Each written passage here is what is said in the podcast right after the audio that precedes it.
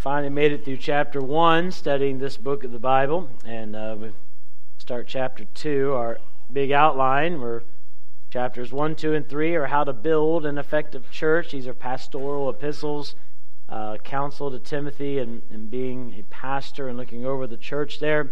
We saw in chapter number one, the church and its doctrine, and in chapter number two, we're going to look at the church and its devotions. The church and its devotion.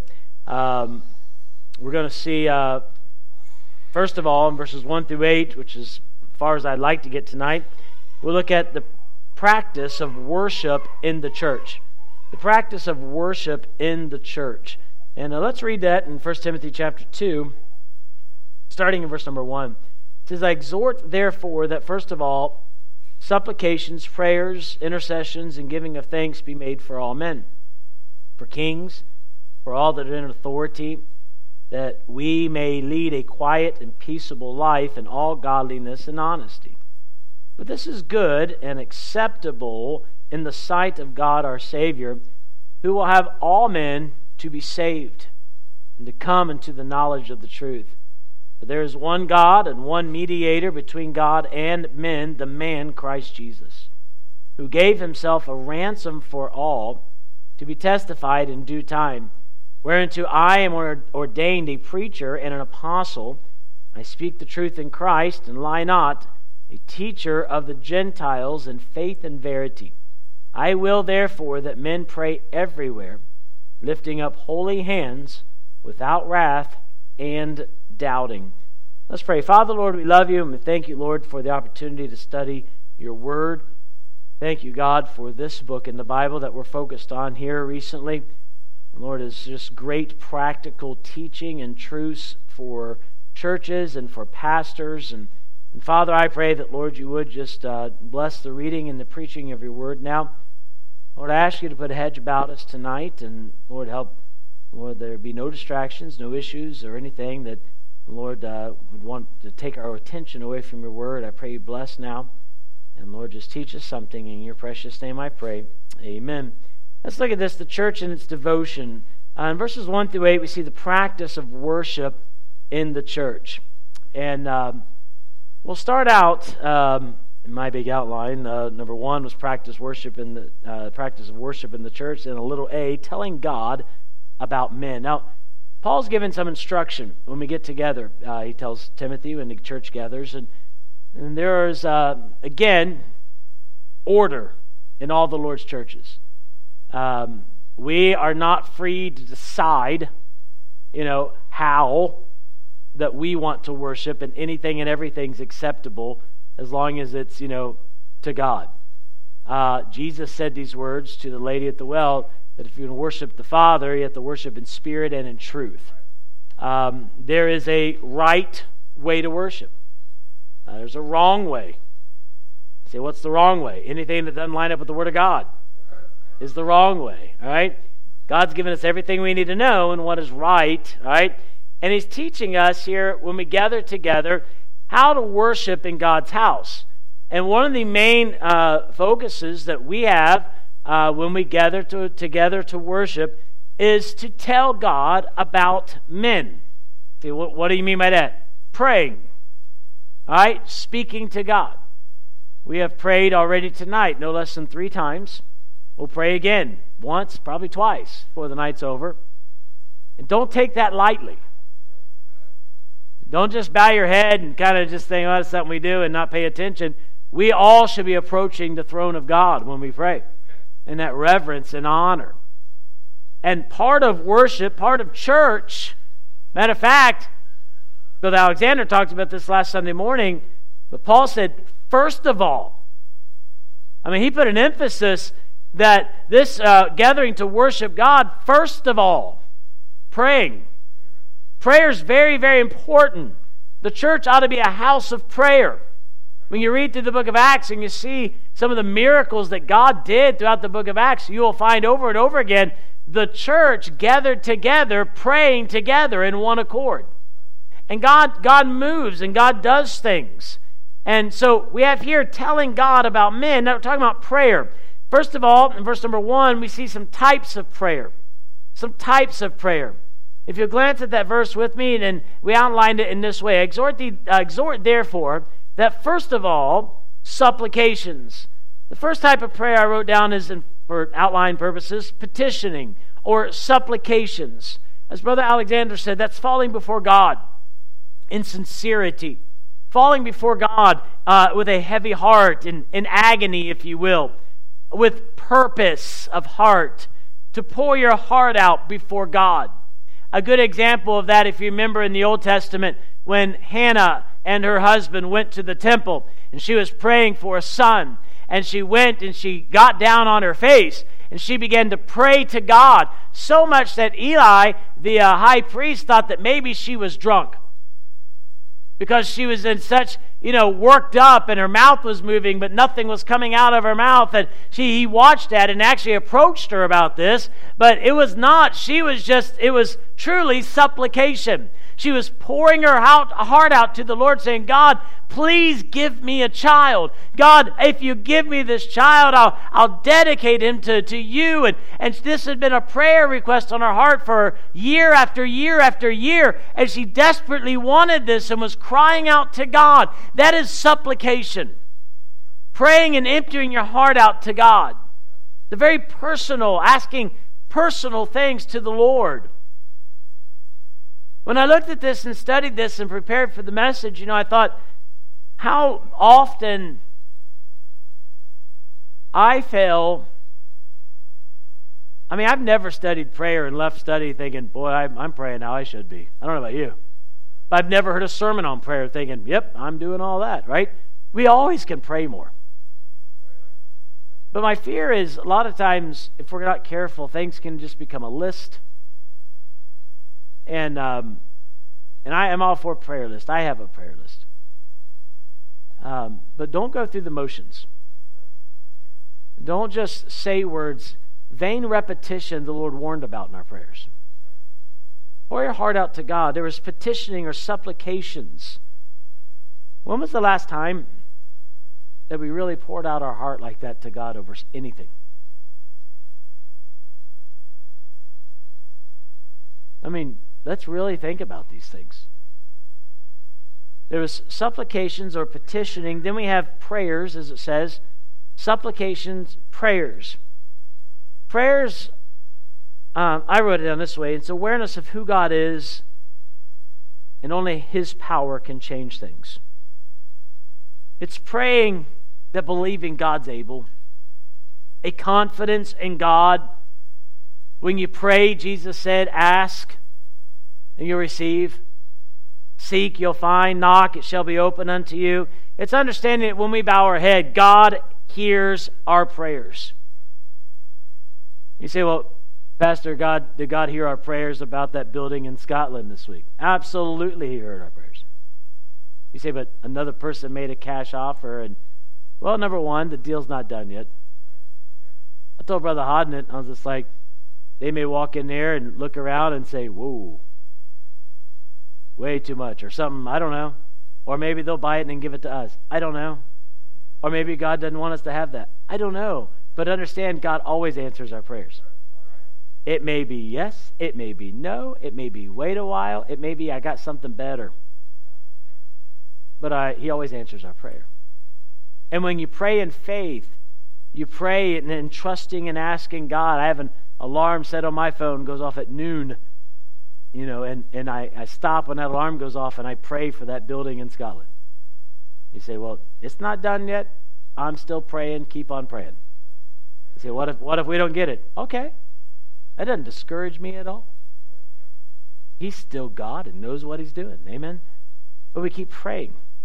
But praying is, is bowing our head in recognition and a confidence that God hears every time I pray. Do you believe that? Now, it's easy to nod our head, but do you really believe that? That every time you bow your head, God hears. Prayer is knowing that you're speaking and God's listening. And when we pray, it's knowing this, that He's too wise to make a mistake. He's too loving to be unkind. He's too powerful to be stopped. Amen? I mean, when we pray, we're talking to God. So there's supplications, petitioning, there's prayers, and then I wrote down pleading. says intercessions. Coming on behalf of coming to God on behalf of someone else. You remember whenever Abraham interceded for Lot when God was going to destroy Sodom and Gomorrah, when Moses interceded for the people of Israel when God was going to judge them, Paul interceded on behalf of Israel. There's all kinds of other illustrations, but it's praying on behalf, interceding for someone else. If you have a wayward child, interceding on their behalf. If you have you know, a, a family member, a friend that's sick, and we've already done that tonight, we're interceding on their behalf. You know, when we bowed our head and prayed, you'll understand this, we didn't inform God of anything. None of us have ever prayed and God said, what? I didn't know he was sick, right? And, and I'm, I'm being funny, but God already knows. But God wants us to pray because every time we bow our head in prayer, we are recognizing, God, I can't do anything about this, but you can. And God, this is out of my control, but not out of your control.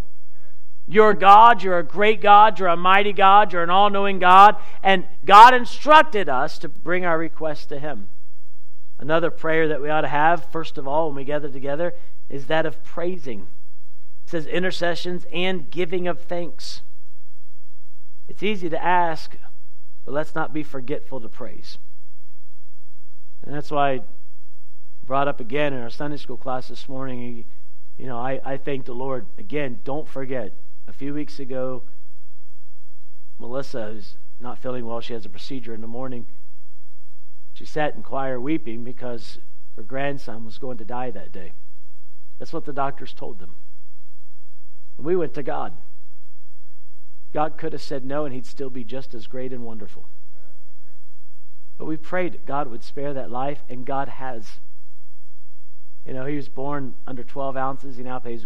He now weighs one ounce and three ounces, I think is what she said. And uh, he's growing. He's an absolute miracle. Thank you, God. Praise him. And I encourage every member of this church to praise God every day. And I know I've gone over this. I just want to say it again. Keep a list. Don't just don't just say something. Write it down. Write it down every day what you praise God for. And, and and when you start to get discouraged, pull that list out. And start looking just what all God's doing in your life. But I promise you, our, our issue is our flesh automatically defaults on negatives. This is what we do. You know, instead of looking out there and be like, the sun's shining, we've had rain this week. You know, God, there are places on the earth that would love to have the rain we've had this week. All right, there, there, there are places that would love to have, you know, warm weather, right? And instead, all we ever see is, oh, it's so hot, it's so wet, it's so muggy, oh, right? Well, thank God for the sun. Praise the Lord. Thank him for the rain. Well, the grass is growing quickly. I know. Well, thank the Lord for that. Thank the Lord you got the help to cut the grass. I mean, We we just default on the negatives. We need to stop and praise God. And when we pray, make sure we're thanking the Lord who daily loads us with benefits. Amen? We're so forgetful to thank God for things. But thank him for his goodness. So we have types of prayer. And then we have, uh, continuing, we have topics for prayer. So Paul tells us to pray. So when we gather together, we need to pray. And I want us to remember this. Thursday night, we're going to gather together. We're going to pray Thursday night. And in our prayer, again, I hope this comes back to our thoughts as we're praying Thursday night. Supplications, prayers, intercessions, and giving of thanks. You say, we came to worship God. I don't think we can successfully worship God without prayer. That's what he said. And don't don't mistake, and I'm all for it, and I'm about to mention it in a little bit, all right? You know, you see all these, you know, pictures, and Sunday night you can always go on social media and see what's wrong with churches, right? All over the world, right? They got smoke coming up everywhere and light shows and jamming out with rock music, and that is not worship. You can't take what is worldly and honor and worship God with it. You take some of that junk that's out there, and it's not it's not worship. Again, the Lord said it. You're going to worship the Father. It's done in spirit and in truth. It needs to be directed by the Holy Spirit of God and within the bounds of God's Word. And it should be prayer. Well, the topics for prayer, we're to pray, first of all, for all men, people in general. Verse number one says, intercessions and giving of thanks be made for all men. We need to pray for everybody. Did you know, this is awesome to think about, that God has a personal interest in everyone? Let that sink in for a second. Isn't that awesome? God has a personal interest in everyone. That is just unbelievable, right? He has a personal interest in you, everybody that's in this auditorium, everybody down these roads, in this country, on this world. God has a personal interest in all. And we ought to pray for all men. We ought to pray for everyone uh, that we can, everyone that God directs our hearts and attentions to, because if God cares about them, we should care about them. I think the pro- bottom line is this. You know, I don't think we need to get out a list and write down everybody's name and have six billion names read, all right? That's not what God's saying, but He is saying this. There ought to be no one that you can't pray for. I'm not praying for them. Shame on you. Prayer should be made for all men. Well, you don't know what they did. Pray for them. Pray to get saved. Pray to get right. Because God loves them. All right? But people in general. Then you see people in government are mentioned in verse number two. Oh, this is, this is going to be a hard pill to swallow for some of you, right? But it's biblical. Amen. All right, here we go. All right? All right, people in government. First of all, those in supreme authority. It says for kings. For kings. You say, well, if Paul would have known who our president was, he wouldn't say that. Well, at the time when Paul wrote this, Nero was emperor, who was beheading Christians, impaling them and burning them as torches at nights. And he said, pray for him. So I'm pretty sure we're good praying for any of our leaders too, right? And trust me, I don't care what pop, Poli- political side they fall on, they all need prayer. We all need prayer, right? But we are instructed to pray. Pray for those in supreme authority, the king. So what am I praying for? You're praying for their decisions that they're making. So I don't agree with a lot of them. Well, maybe a lot of the problem is we're not praying for them like we should. It's easy to complain, right? What's the name of your state representative that you've been praying for? Right? It's all easy to complain, right? Post a meme and make fun of things, and that's the easy thing. But I've been praying for those Supreme Court justices. They've been making a lot of really important decisions lately. I mean, we're instructed to pray for them, right? Amen? So pray for them. So we're praying for those in supreme authority. Then we also are to pray for those with subordinate authority. It says for all that are in authority. So who's that? Again, that those mean like maybe your Congress, your representative, down to your governor, your mayor, your police.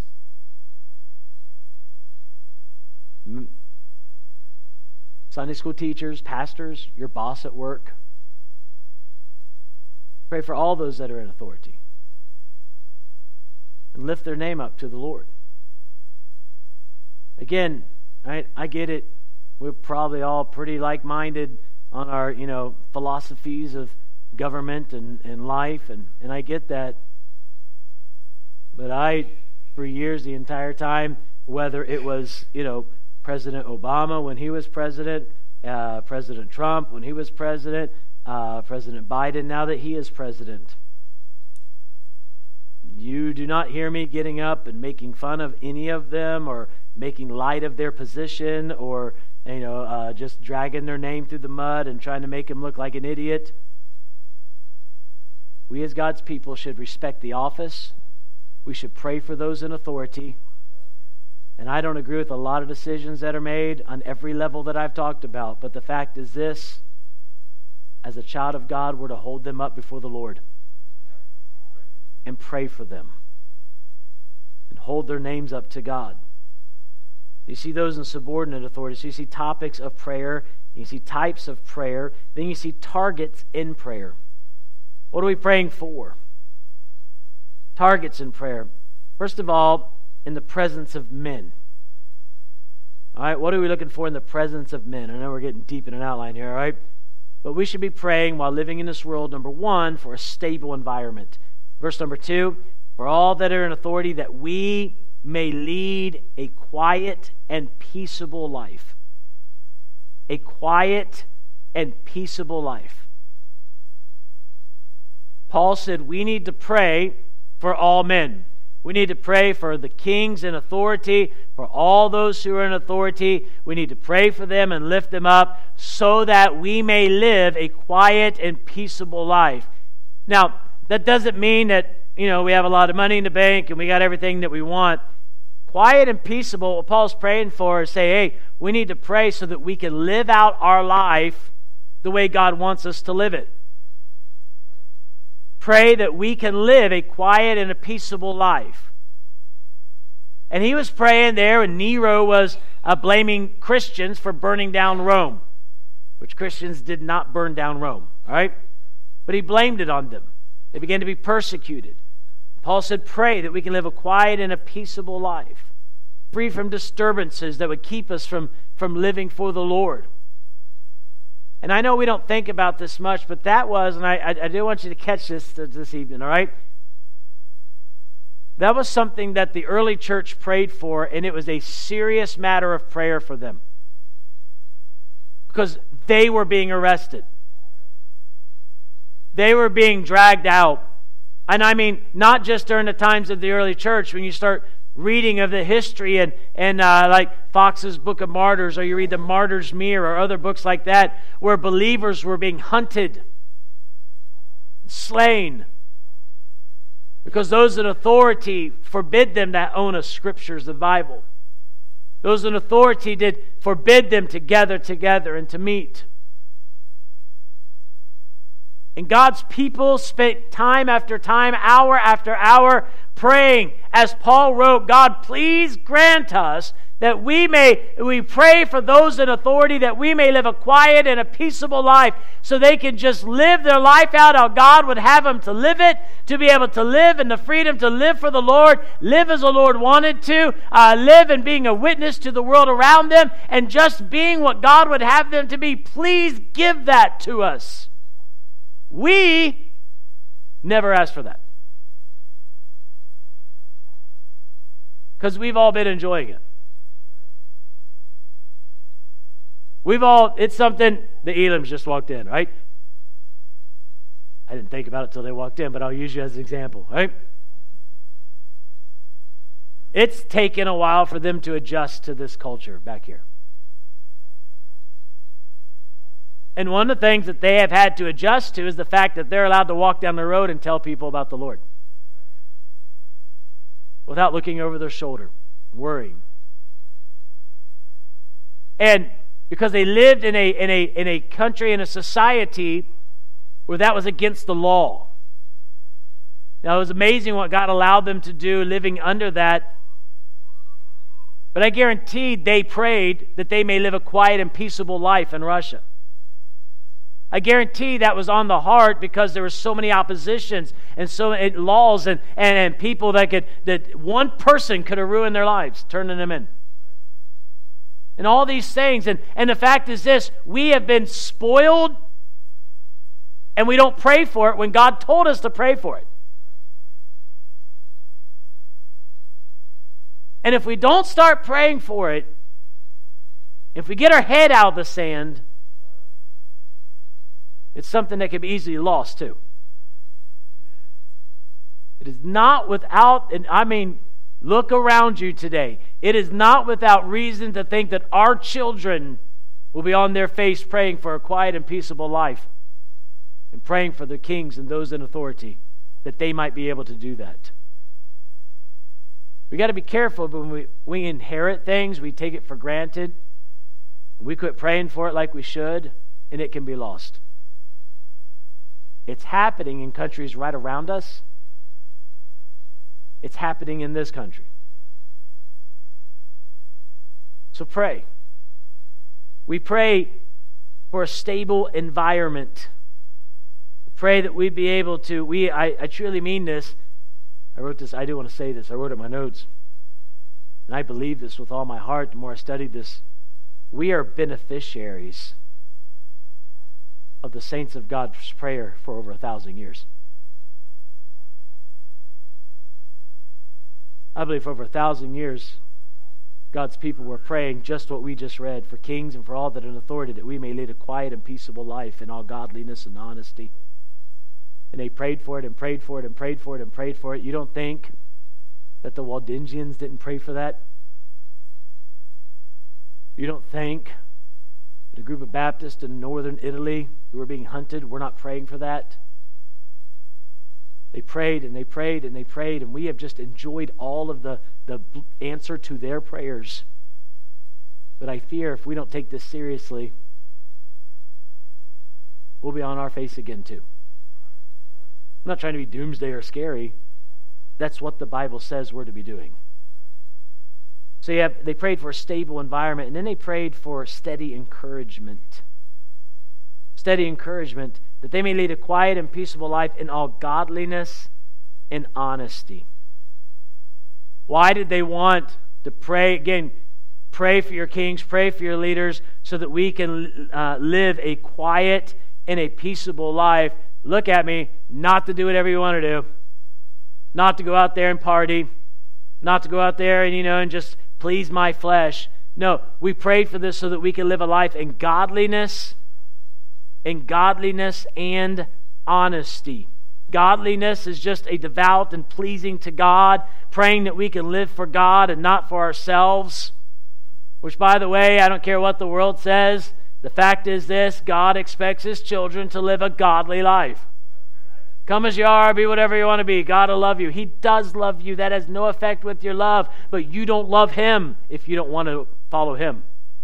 And you have no desire to please Him. In all godliness, God wants us to live a godly life. And so the prayer here is that we might live this godly life. Understand that. Everybody hear that? God wants us to live a godly life. All right? But godliness and honesty, or, or a, a life of goodness. Uh, honesty there uh, means uh, a respectable life. A life with dignity. Now listen, you don't have to be rich to live a respectable life. I don't think we have anybody rich in this auditorium.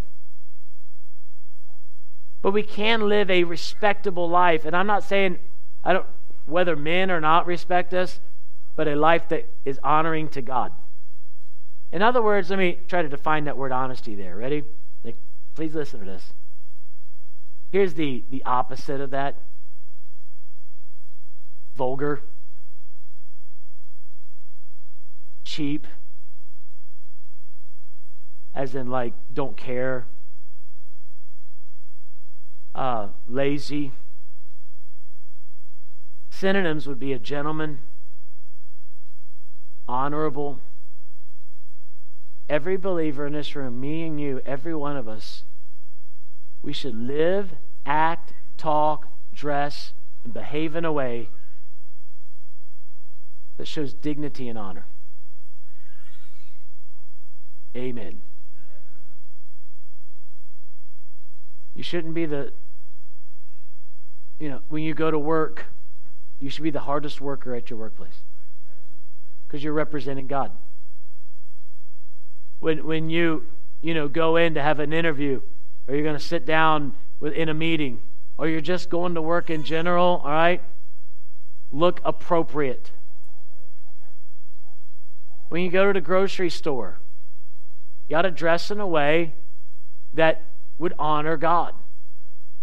And I'm not just talking standards, and we've talked about that. I just mean this, all right? You know, if, if I get up and I put on a shirt, you know, and it's got ketchup running down the front of it, and it's worn and tattered, you know, and, and uh, you can see through half of it, you know, and it stinks. And, I, and I'm going to run down to Kroger's? No. No, church. All right? You don't have to have nice stuff. I did not say you need fancy stuff. Goodwill is our friend. Amen. All right? Praise the Lord. All right? I wore a nice dress shirt the other day, and, and uh, I think it was Brother uh, uh, Joshua. You know, you commented on my dress shirt, didn't you? He's like, Pastor, that is a nice dress shirt. I was like, thanks, man. And I didn't even know where I got it, because I know I didn't buy it anywhere. Came from Goodwill. Isn't that awesome? Yeah. It's awesome. You don't really spend money, but you don't have to look nasty. You ought to dress in a way, I'm God's child. You got to comb your hair. Amen. I mean, look presentable. That's what that word means. It means to present yourself, all right, in a way that honors God. And uh, and and so in godliness and I wrote goodness, all right, being a gentleman, honorable. When you know big crowds walk in, stop and hold the door for them, men. Amen. All right, you're on a bus. There's one seat left. You got someone that's elderly or a lady standing there. Get up, young men. Get up. Been watching some things at camp. Some things got on my nerves, right? Going in the lunchroom, ladies standing up, and all these guys sitting back, sitting there, chowing down stuff in their face. You stand, please. Let them sit down. Being a gentleman. In other words, what Paul is saying, pray that we can live a quiet and peaceable life so that we can live a God-honoring life, so we can live for Him, all right, and have the liberty to do so. But a steady encouragement. We'll go on. Uh, the pres- in the presence of men, our targets of prayer, then in the presence of God. In the presence of God. In verse number three, for this is good and acceptable in the sight of God, our Savior. Our motivation, everybody look at me. Our motivation in every prayer that we pray should be this, that it pleases Him. I mean, even Paul said we're praying for a quiet and peaceable life, that we can live this life in, in honesty and, and live this life in godliness. We're praying for our kings and all those that are in authority. We're praying for all men. Why? For this is good and acceptable in the sight of God our Savior. We're praying because that's what God would want. We're praying it because God wants us to live this kind of life. And every prayer that we should pray for, all right, if, matter of fact, if we're praying that we can consume things on our own lust, you ask and receive not, Book of James says. So pray for the glory of God in everything, right? Uh, then we have, we, so when we gather together in worship, there's telling God about men, and then in verses four through eight, really quickly, part of worship is also telling men about God. Preaching and sharing the truth, be it in our singing, in our praying, in our preaching. So what, what, what are we sharing? Verse number four, we're telling men about God when it comes to God and His mercy. It says there, who will have all men to be saved and to come into the knowledge of the truth. It is God's desire that all men be saved. So we need to do our best to tell everyone. There were people here this morning. I believe there were lost people here this morning. We ought to be burdened. This morning before I came to church, prayed and said, God, please, anyone that's lost, let them hear the truth today. Let them hear the gospel today. Be it some child in Sunday school or in junior church or here in the auditorium, let them hear the, the gospel. Let them hear the good news. Let them please be saved. It is God's knowledge, or it is God's desire that all men be saved, which means this, we got to preach the Savior. Continually bring the Lord Jesus Christ and His sacrifice before all. But that's not the only thing. It says, who have all men to be saved and to come unto the knowledge of the truth. It is God's desire that all people, all men be saved, and then that all come to a knowledge of the truth. Now, the way to get see that all men hear the truth and be saved, they have to preach the Savior, Jesus Christ. That all may come to a knowledge of the truth, we must preach the Scriptures. Because that is truth. Thy word is truth. And we do our best, and And I hope we're honoring God in it, that, that when we get up and we preach, and you young men that are training to be preachers, understand this, all right? There's a lot of stuff out there and behind pulpits that are shows and that are comedy hours and that are sob stories and a, a lot of funny stories in their life that they try to throw in two points. This world and our churches need the preaching of the Word of God.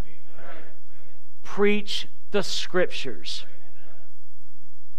You know, I, I got, I got, I grew up in my dad's house. I got all kinds of fun stories. I could stand up here and I could, we could laugh together for the next hours. All right. And I'll throw in one of those if it, it, it illustrates something we're trying to preach.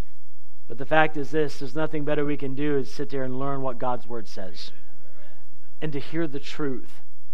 And the only way people are going to come to a knowledge of the truth is by preaching the Scriptures. Preach the Word of God. Preach what thus saith the Lord. And so I believe Paul is saying here that everything, listen, all of our preaching, all of our singing, uh, the choir, our prayer life, it should all be pointing everyone to the Lord and the truth of the Scriptures of the Word of God. That's worship. That's worship. Worship is not putting on a show and people jumping up and down to a rock beat. That's not worship. Worship is God being glorified, God's people corporately praying, God's people getting a hold of God and God getting a hold of them. God's worship is the, the Son of God being lifted up through preaching and song. That is what worship is. So you have here God and His mercy, and then God and the mediator. Verse five and six, for there is one God and one mediator between God and men, the man Christ Jesus, who gave Himself a ransom for all to be testified in due time. I am thankful today that there is a single God. There is one God. There's one mediator. That's the Lord Jesus Christ. I am thankful that there is a... Again, we, we don't believe in there's a God in every tree and every rock and every bush or a, some universal God that's out there, pantheism or anything like that. There is one God. It's God the Father, God the Son, God the Holy Ghost, but He's three in one. And He is our God. He's the only God. There's only one mediator between God and man, and that is the Lord Jesus Christ. No man cometh unto the Father but by me, Jesus said. There's no means to heaven but except through Jesus Christ. If you're sitting in your seat tonight and you say, well, I think I'm going to heaven because I did, you're wrong. If you're sitting there focusing on maybe a, pra- a baptism or praying over some beads or or, or, or uh, bowing down to some idol or, or burning some incense or anything else that's out there, being baptized in that water does not get you to heaven. It is only through the Lord Jesus Christ. There's one single God, a one God, one mediator, but He is a sacrificing God. We talked about it this morning, and praise the Lord, verse number six, who gave Himself a ransom for all to be testified in due time. I am thankful that Jesus paid it all. We preached on it this morning in the picture that Boaz was. We have been redeemed by the Lord Jesus Christ in His precious blood. And praise the Lord for that. And it says there in that verse, Uh, verse number six, who gave Himself a ransom for all to be testified in due time. I, I am thankful God had a plan before the foundation of the world. Adam didn't sin and God say, well, that messed up everything. No, God knew that would happen. And you may look and say, well, then why did God create everything in the first place? I'll give you an answer. Ready? You. Because He wants to have a relationship with us. He knew what it would cost. But He was willing because He wants a relationship with each one of us. Isn't that a blessing? Amen. But we have telling men about God. God and His mercy. God and the mediator. And then we see in verse seven and eight, God and His messenger. And we'll close with this. God and His messenger. Paul says these words in verse number seven. You see Paul's appointment. Whereunto I am ordained a preacher and an apostle. He was ordained. That word ordained means recognized. It was appointed unto him. Again, I'm not going to go down this rabbit trail, but when a church ordains someone, they are recognizing God's call upon their life and giving them that authority to do so. It's a local church. When we ordain, we don't bring in preachers and elders from all over the county and the country. It's a local church. And as long as a church can do that, they should do that. But it, Paul said, I was ordained. He was appointed. It was recognized. I like what he said there. I'm ordained a preacher. The word preacher there means to herald out, to lift your voice up. Uh, it's that word herald, right? Uh, you get in the olden days when a town crier would walk through the town and they would herald something. They'd say, "Attention! News!" All right, they didn't walk around and be like, "Let me share something with all of you today," right? That's not what they did. Like my grandpa, you know, when I first started pastoring, my grandpa, I talked to him on Sunday afternoons, and he'd say, "Did you preach?" I said, "I believe so." He said, "Well, are you covered in sweat, your shirt untucked, and walking on two inches of the hem of your pants?" And I said, "No." He said, "Well, you didn't preach, son." All right, yeah, all right. But it means to cry out. You know, you say, you lift your voice up. Yeah, I know. We're, we're heralding out the truth. But you know what? Something else about a herald is this. They didn't make up the news. They just shared the news. And our job as a preacher is not to create something or make something man-made. It's just say, this is what God has said. And we're just sharing what the Lord has said. And so you see Paul and his appointment. You see the scope of his appointment in that he was ordained to be a preacher, to herald out the news. Then you see the surety of his appointment in verse number seven. He said, "I speak the truth in Christ and lie not." You say, why did he have to say that? Because obviously there were people at the church at Ephesus who were trying to take away from Paul's ministry. There were people who were trying to drag his name down and maybe saying he's not, he's not who he says he is. We know it was going on in other towns, and we know there were wolves in this church. Probably didn't want to agree with what was written in this letter, and he said, "I have been ordained a preacher and an apostle. I tell the truth, I lie not." That preacher, he's the herald of the news, the apostle. God had called him. There was, again, he was a witness of the Lord and had seen him and was sharing. And he said this. He said, why did he even have to say this? Well, I believe he's directed by the Holy Spirit. I believe there are people that no doubt doubted this, but the f- fact is this, if you can't trust trust the messenger, then you can't trust the message. Paul was telling them the truth, the surety of his appointment, and in the sphere of his appointment, in verse number seven, a teacher of the Gentiles. A teacher of the Gentiles. The Jews hated this, but the Lord did not just want the Jews to be saved. And praise the Lord, we're sitting here because of this. He wanted the whole world to be saved. And to believe, as he says in that verse, in faith and in verity. In faith and in verity.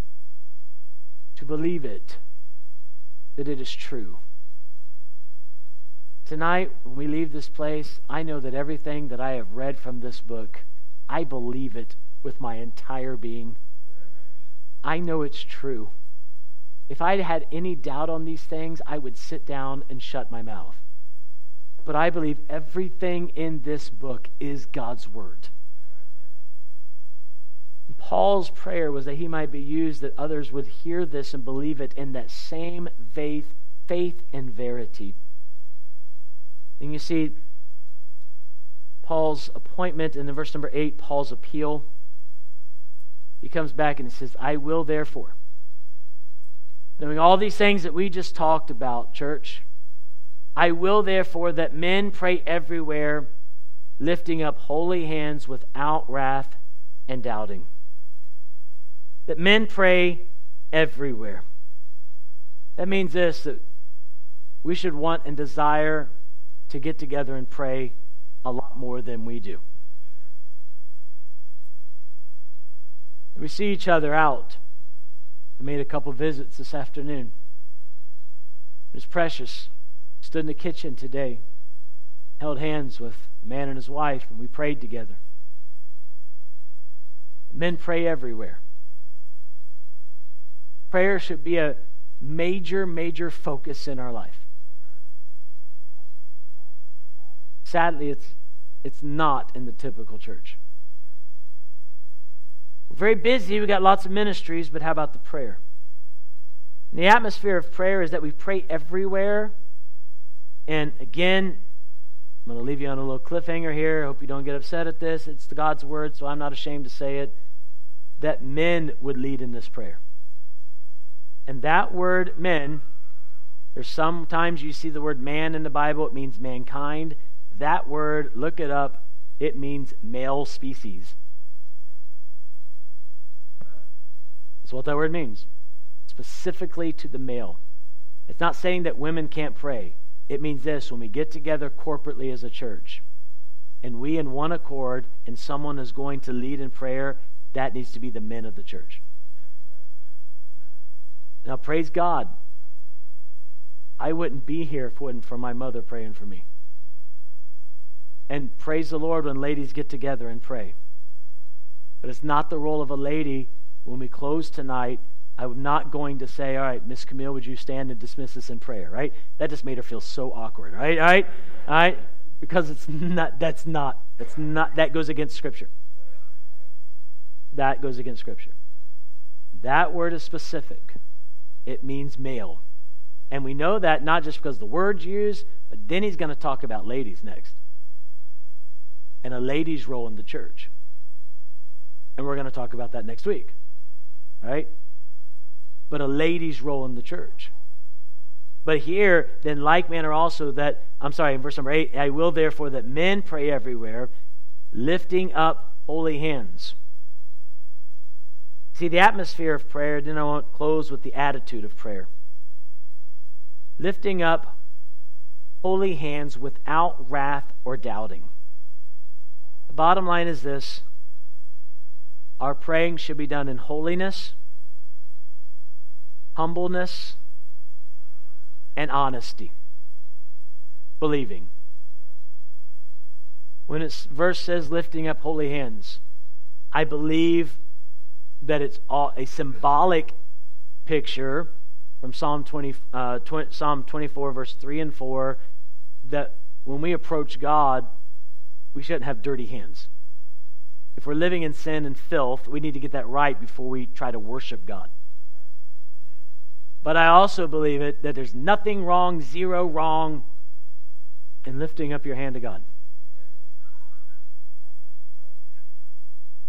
And raising your hand as you pray to God, in your worship to God. We've allowed the charismatics to scare us to death to do that. And one person years ago, not here, right? They were they were here, but they're not here, right? Uh, but uh, they said, you know, they said, I don't, I want to lift my hand in prayer. I said, go ahead. They said, well, I said I, I don't want, I don't want to like be one of the few people. I was like, who's it for?